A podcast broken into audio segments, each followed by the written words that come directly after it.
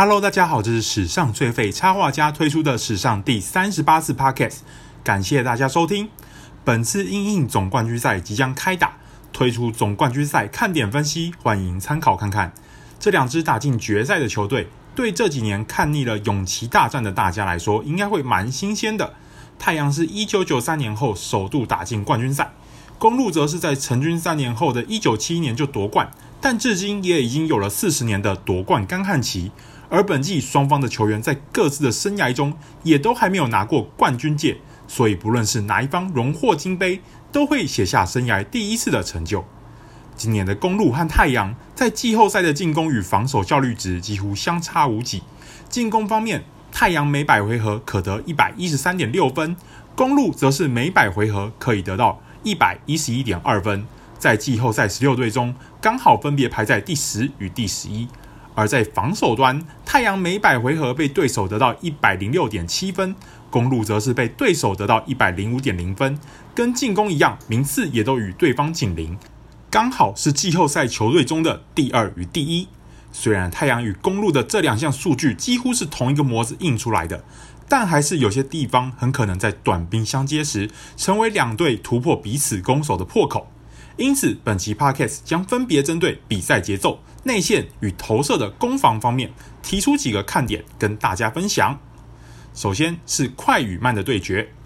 太阳与公鹿的主将 Devin Booker 和 Giannis Antetokounmpo 虽然都年轻力壮，但太阳的核心 Chris Paul 从以前到现在就是出了名的控制狂，有着想要花时间解读防守、执行自己想要的战术的习性，所以基本上有他在的球队都快不到哪去。本季太阳的 Pace。在季后赛仅排第十一，不是很符合年轻球队就是要打快的刻板印象。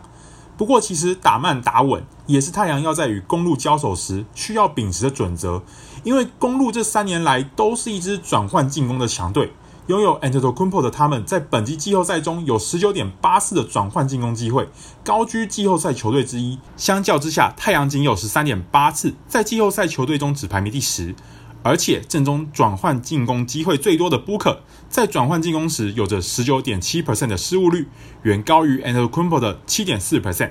因此，太阳想要遏制公路的得分，首先就是要压低对手的进攻节奏，降低自己的失误机会。这方面将有赖于 CP3 的操盘。而太阳的侧翼阵中也有去年在热火主防 Antetokounmpo 的 J Crowder，因也有助于降低前者突破的破坏力。第二个要提的是内线攻防。太阳的中锋 DeAndre Aton 在本季的成长有目共睹，在第二轮与 MVP Nikola Jokic 对决，可说是他的代表作。后者在第二轮的投篮命中率仅有百分之四十七点七，远低于例行赛的百分之五十六点六与首轮的百分之五十二点八。因此，Ayton 的存在可说是功不可没。也因为有 Ayton 在。太阳的季后赛对手在进攻免责区虽然有二十六点一四的出手机会，但太阳将对手在该区的投篮命中率限制到百分之六十，是季后赛球队中最低的。事实上，公路在内线的防守也很强势，季后赛中将对手在进攻免责区的投篮命中率压制到仅次于太阳的六十点九 percent，且对手在该区更只能得到十八点八四的出手机会，因此，Aton 在总冠军赛可能会打得很辛苦。对太阳来说更麻烦的是，本季季后赛公路在进攻免责区的投篮命中率高达百分之六十九点四，也同样冠绝十六队。而公路之所以在禁区有着如此强大的威胁，最主要的原因当然是因为他们有 Antetokounmpo。季后赛迄今，他在进攻免责区平均出手十点九次，命中率高达百分之七十五点六。相较于 Andrew Drummond、Jokic 和 Zubas，比他们灵活许多的 Antetokounmpo，对 Ayton 来说将会是更大的挑战。近两年在季后赛淘汰公路的热火与暴龙，其实是太阳可以参考的范本。二零二零年季后赛，Antetokounmpo 首轮在进攻免责区出手十一点八次，命中率高达百分之六十九点五。第二轮面对热火，在该区的投篮命中率虽然高达百分之七十五，却只有八点零四的出手机会。在二零一九年，Antetokounmpo 在前两轮则是在该区有着出手九点六次，命中率百分之七十点九的表现。而暴龙虽然让他在进攻免责区出手次数达到十点零次，但却将他的命中率压制到仅有百分之六十一点七。所以，想要压低 Antetokounmpo 的破坏力，要么就是降低他在该区的出手次数，不然就是要降低他在该区的命中率。这句话说起来简单，做起来很难。但太阳若想在这场禁区的矛与盾的交锋中不落下风，就必须找出因应的手段。事实上，想要降低对手长驱直入到内线的机会，减少对手的快速反击，也是其中一个要件。因此，这里再次强调，太阳势必得减少失误，才不会被对手轻松攻进内线拿下分数。最后要分享的是投射方面。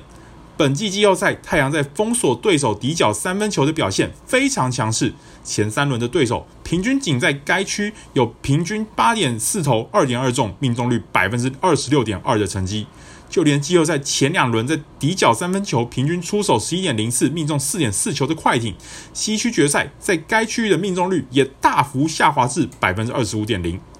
仅有平均出手八次命中两球的表现。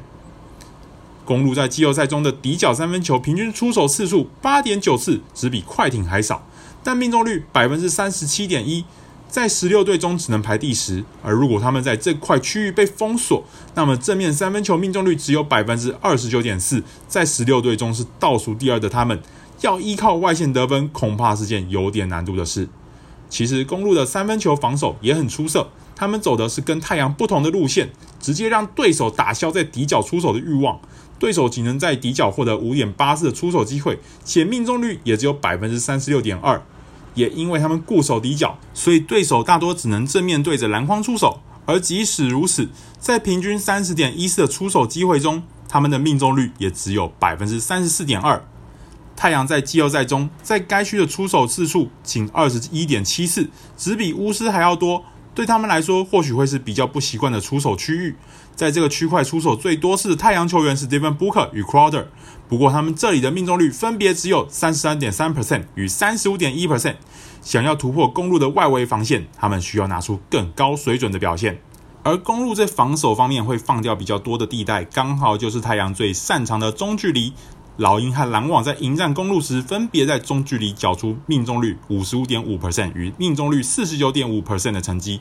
而平均出手六点七次与六点六次中距离的 Booker 与破是本季季后赛中平均中距离出手次数第二与第三多的球员。因此，如果公路没有调整现行的防守策略，很可能会被这两位中距离高手予取予求。公路的中距离攻势则偏少，主要也都是 Chris Middleton 在投。而太阳将对手在季后赛的中距离命中率限制到只有百分之三十一点九，因此他在中距离可能也会吃到不少苦头。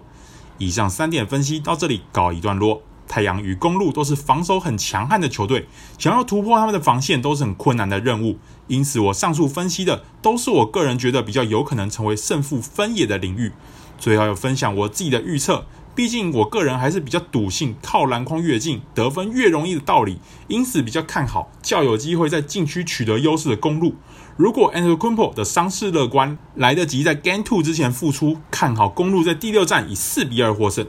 不知道大家有什么看法呢？如果想收看更多球员手绘与故事，欢迎从 Facebook 与 Instagram 上追踪史上最废插画家。感谢大家收听，我们下次再见，Goodbye。